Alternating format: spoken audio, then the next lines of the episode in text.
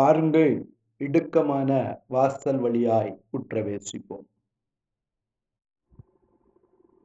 ஆண்டவர் இரட்சகருமாகிய இயேசு கிறிஸ்துவின் என் நாமத்தில் மீண்டும் உங்கள் யாவரையும் சந்திப்பதில் மிக்க மகிழ்ச்சி அடைகிறேன். கடந்த நாட்களிலே கண்களை குறித்து தொடர்ந்து சிந்தித்துக் கொண்டிருக்கிறோம். கடந்த பகுதியிலும் பரலோகத்தின் தேவன் நம்முடைய கண்களை திறக்க வேண்டும் என்று சொல்லி கர்த்தர் நம் கண்களை திறக்கிற பொழுது நாம் கண்ணிகளுக்கு வலைகளுக்கும் நீங்களாக்கப்படுவோம் பாதுகாக்கப்படுவோம் என்று சொல்லி நாம் வாசித்தோம். தொடர்ந்து எனக்கு ஒத்தாசை வரும் பர்வதங்களுக்கு நேராய் என் கண்களை ஏறெடுக்கிறேன். வானத்தையும் பூமியும் உண்டாக்கின கர்த்தரிடத்திலிருந்து எனக்கு ஒத்தாசை வரும் என்று சொல்லி சிந்தித்தோம். இந்த பகுதியில் மீண்டும் சங்கீதம் நூற்றி பத்தொன்பதாவது சங்கீதம் முப்பத்தி ஏழாவது வசனம் சொல்லுகிறது மாயையை பாராதபடிக்கு நீர் என் கண்களை விலக்கி உமது வழிகளில் என்னை உயிர்ப்பியும். அலேலூயா லூயா மாயையை பாராதபடி நீர் என் கண்களை விலக்கி உமது வழிகளில் என்னை உயிர்ப்பியும். எனக்கு அருமையான தேவனுடைய பிள்ளையே நம்முடைய கண்கள் எதை பார்க்க வேண்டும்? நம்முடைய கண்கள் எதை பார்க்கக்கூடாது என்று சொல்லி வேதம் சொல்லுகிறது. நம்முடைய கண்கள் சரீரத்தின் விளக்காய் இருக்கிறபடியினால் அந்த சரீரத்தின் விளக்கு எப்பொழுதும் எரிந்து கொண்டிருக்க வேண்டும். விளக்கு எரிந்து கொண்டிருக்குமானால் அந்த சரீரத்திலே ஜீவன் இருக்கிறது என்று அர்த்தம். கண்கள் ஒளிர்ந்து கொண்டிருக்குமானால் நம்முடைய சரீரத்திலே ஜீவன் இருக்கிறது என்று அர்த்தம். ஆகவே தான் சங்கீதக்காரன் சொல்லுகிற பொழுது சொல்லுகிறான் மாயையை பாராதபடிக்கு நீர் என் கண்களை விலக்கி உமது வழிகளில் என்னை உயிர்ப்பி மாயையை நான் பற்றி கொள்ளுவேனானால் மாயையை நான் பார்ப்பேனானால் மாயைக்கு நேராக என் கண்கள் திறக்கப்படுமானால் நான் மறித்தவனாகி விடுவேன் என் சரீரம் மறித்த சரண சரீரமாகிவிடும். ஆகவே உமது வழிகளில் என்னை நீர் உயிர்ப்பிக்க வேண்டும். நான் உயிருள்ளவனாயிருக்க வேண்டும். கண் விள கண் சரீரத்தின் விளக்காய் இருக்கிறபடியினால் அந்த கண்ணிலே ஒளி இல்லாவிட்டால் வெளிச்சம் இல்லாவிட்டால் சரீரம் முழுவதும் இருளாயிருக்கும் அல்லது சரீரம் செத்த சரீரமாய் மாறிவிடுகிறது. ஆகவே என்னுடைய கண் மாயையை பாராதபடிக்கு உமது வழிகளை பார்த்து நடந்து நீர் என்னை உயிர்ப்பிக்க வேண்டும்.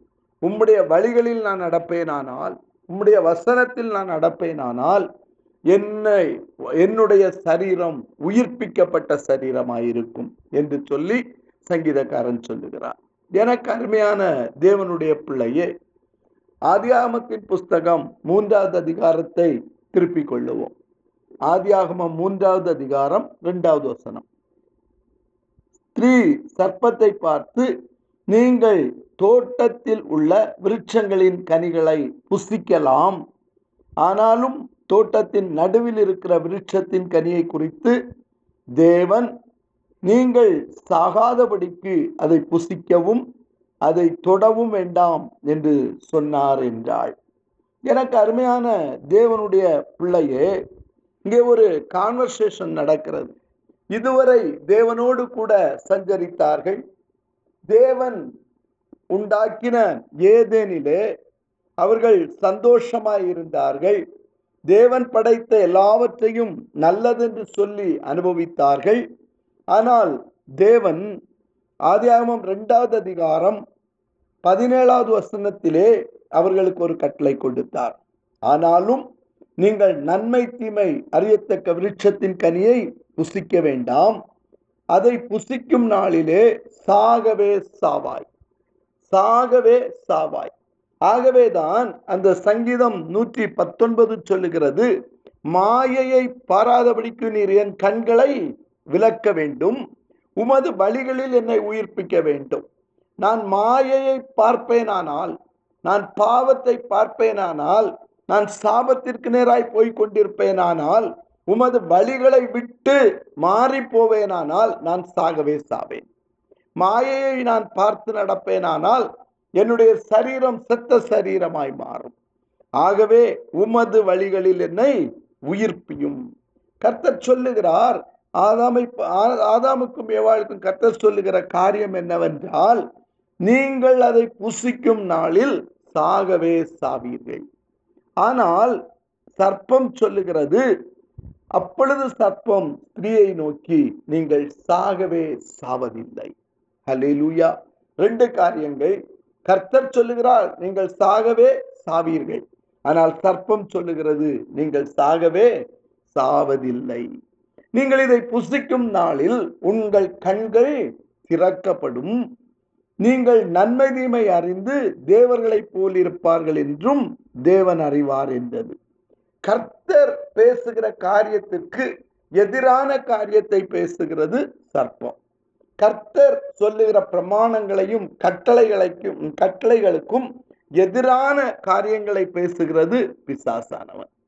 கர்த்தர் எதை தொடக்கூடாது என்று சொல்லுகிறாரோ அதை தொடலாம் என்று சொல்லுகிறது பிசாசு. கர்த்தர் எதை புசிக்க கூடாது என்று சொல்லுகிறாரோ அதை புசிக்கலாம் என்று சொல்லுவது பிசாசு. கர்த்தர் சொல்லுகிறார் நீங்கள் புசிக்கும் நாளில் சாகவே சாவீர்கள் என்று சொல்லுகிறார்.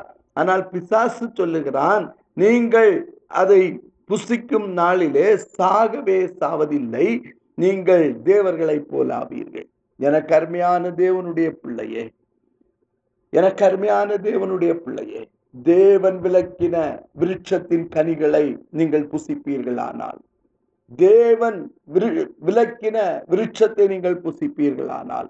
இந்த ஆறாவது வசனம் சொல்லுகிறது அப்பொழுது ஸ்திரியானவள் அந்த விருட்சம் புசிப்புக்கு நல்லதும் பார்வைக்கு இன்பமும் புசிப்புக்கு நல்லதும் பார்வைக்கு இன்பமும் என்று சொல்லுகிறார். எனக்கு அருமையான தேவனுடைய பிள்ளையே நீ எதையெல்லாம் புசிப்புக்கு நல்லது என்று நினைக்கிறாயோ கொளுத்த பதார்த்தம் கொளுத்த பதார்த்தம். நீ எதையெல்லாம் உன் புசிப்புக்கு நல்லது என்று சொல்லுகிறாயோ என்று உன் கண்கள் விரும்புகிறதோ அதுக்கு அடுத்தால பார்த்தீங்க அப்படின்னா அது பார்வைக்கு இன்பமாயிருக்கிறது என்று அவள் சொல்லுகிறாள். உன் கண்களுக்கு இன்பமானவைகளை விட்டு நீ விலக்க வேண்டும். எனக்கு அருமையான வாலிப தம்பி எனக்கு அருமையான வாலிப தங்கச்சி எனக்கு அருமையான சகோதரனே உன் பார்வைக்கு எதெல்லாம் இன்பம் என்று நினைக்கிறாயோ அவைகளை நீ விலக்க வேண்டும். உன் பார்வை உன் கண்களுக்கு எதெல்லாம் இன்பம் என்று நீ நினைக்கிறாயோ அவைகளை நீ விலக்க வேண்டும். கர்த்தர் சொல்லுகிறார் மகனே இதை நீ தொடாதே. இது தீட்டு. இதை விட்டு நீ விலக வேண்டும் என்று சொல்லுகிறார். ஆனால் பிசாசானவன் சொல்லுகிறான் இதை நீ சாப்பிடுகிற நாளிலே இதை நீ அனுபவிக்கிற நாளிலே இதை நீ தொட்டு அனுபவிக்கிற நாளிலே அது உனக்கு புத்தியை தெளிவிக்கிறதா இருக்கும். அது உன் கண்களுக்கு இன்பமாயிருக்கும் அது புசிப்புக்கு நல்லதாயிருக்கும் இருக்கும். உன்னுடைய கண்கள் மாயையை நோக்கி கொண்டிருக்குமானால் உன் கண்கள் மாயைக்கு நேராய் போய்கொண்டிருக்குமானால் சங்கீதக்காரன் சொன்னது போல மாயையை நீ பார்த்து நடப்பாயானால் உனது வழிகள் மரண வழியாயிருக்கும். மனிதனுக்கு நன்மையாய் தோன்றுகிற வழிகள் உண்டு. அதன் முடிவோ மரண வழி என்று சொல்லப்பட்டிருக்கிறது. அந்த ஸ்திரீயானவளுக்கு இதுவரை கர்த்தருடைய சமூகத்தில் இருந்தாள் தேவனை தரிசித்தாள் தேவனோடு கூட உலாவினாள் சாயங்கால வேளையிலே தேவனோடு கூட சம்பாஷித்தாள் ஆனால் இப்பொழுதோ சர்ப்பத்திற்கு அவள் கீழ்ப்படிந்தாள். கர்த்தர் சொன்ன உடன்படிக்கையும் கர்த்தர் சொன்ன கட்டளைகளையும் கர்த்தர் கொடுத்த ஆசீர்வாதத்தையும் விட்டுவிட்டு அவள் சர்ப்பத்திற்கு கீழ்ப்படிய ஆரம்பித்தாள். சர்ப்பத்தோடு கூட பேச ஆரம்பித்தாள். இன்றைக்கு நீ யாரோடு பேசி கொண்டிருக்கிறாய்? யாருடைய சத்தத்திற்கு உன்னுடைய செவியை சாய்த்து கொண்டிருக்கிறாய்? எனக்கு அருமையான தேவனுடைய பிள்ளையே சர்ப்பம் ஸ்திரீயை நோக்கி நீங்கள் சாகவே சாவதில்லை என்று சொன்னார். ஆனால் கர்த்தர் சொல்லுகிறார் நீங்கள் இதை புசிக்கும் நாளில் சாகவே சாவீர்கள் கர்த்தர் சொன்னதுக்கு நீங்க கீழ்ப்படிய போறீங்களா? அல்லது பிசாசின் சத்தத்துக்கு கீழ்ப்படிய போகிறீர்களா? உன் கண்களுக்கு இன்பமானவைகளை நீ தெரிந்து கொள்ளுகிறாயா? புசிப்புக்கு நல்லதை தெரிந்து கொள்ளுகிறாயா? அல்லது இச்சிக்கப்படத்தக்க காரியங்களுக்கு பின்பாக ஓடிக்கொண்டிருக்கிறாயா? கர்த்தருடைய ஆவியானவர் சொல்லுகிறார் அதற்கு பின்னால் நீ போகாத. அது உன்னை மரணத்திற்கு நேராய் நடத்தும். அதை புசிக்கும் நாளில் நீ சாகவே சாவாய். ஆனால் அவன் பொய்யனும் பொய்க்கு பிதாவுமாய் இருக்கிறபடியினால் அவன் சொல்றான் இதை புசிக்கிற நாளில் நீங்கள் சாவதில்லை. ஹalleluya. சத்ருவுக்கு நீங்கள் இடம் கொடுப்பீர்களானால் சத்ருவுக்கு நீங்கள் உங்களுடைய செவியை சாய்ப்பீர்களானால் உங்கள் கண்கள் மாயைக்கு நேராய் திறக்கப்படும். நீங்கள் உயிர்ப்பிக்கப்பட மாட்டீர்கள் நீங்கள் மரணத்தை சந்திப்பீர்கள். இன்றைக்கே தெரிந்து கொள்ளுங்கள் மரணமா தா- அல்லது உயிர்த்தெழுதலா? நித்திய ஜீவனா அல்லது நித்திய நரகமா? எனக்கு அருமையான தேவனுடைய பிள்ளையே நீங்கள் மாயைக்கு நேராய் உங்கள் கண்களை திறப்பீர்களானால் சங்கீதக்காரன் சொன்னது போல மாயையை பாராதபடி நீர் என் கண்களை விலக்கும் என்று சொல்லி கேளுங்க. உமது வழிகளிலே என்னை உயிர்ப்பியும் என்று சொல்லி கேளுங்க. மாயையை பார்த்து கடந்து போன ஆதாம் ஏவாள் என கருமையான தேவனுடைய பிள்ளையே அவர்கள் மரணத்தை தழுவினார்கள். மரணமா ஜீவனா? இன்றைக்கே நீங்கள் தீர்மானம் பண்ணுங்கள். இன்றைக்கே நீங்கள் தீர்மானம் பண்ணுங்கள். தகப்பனே மாயையை பாராதபடிக்கு ஜீவனை பெற்றுக்கொள்ள எங்களை நீர் ஒரு விசை கூட உயிர்ப்பிப்பீராக. இயேசுவின் நாமத்தில் பிதாவே. ஆமென்.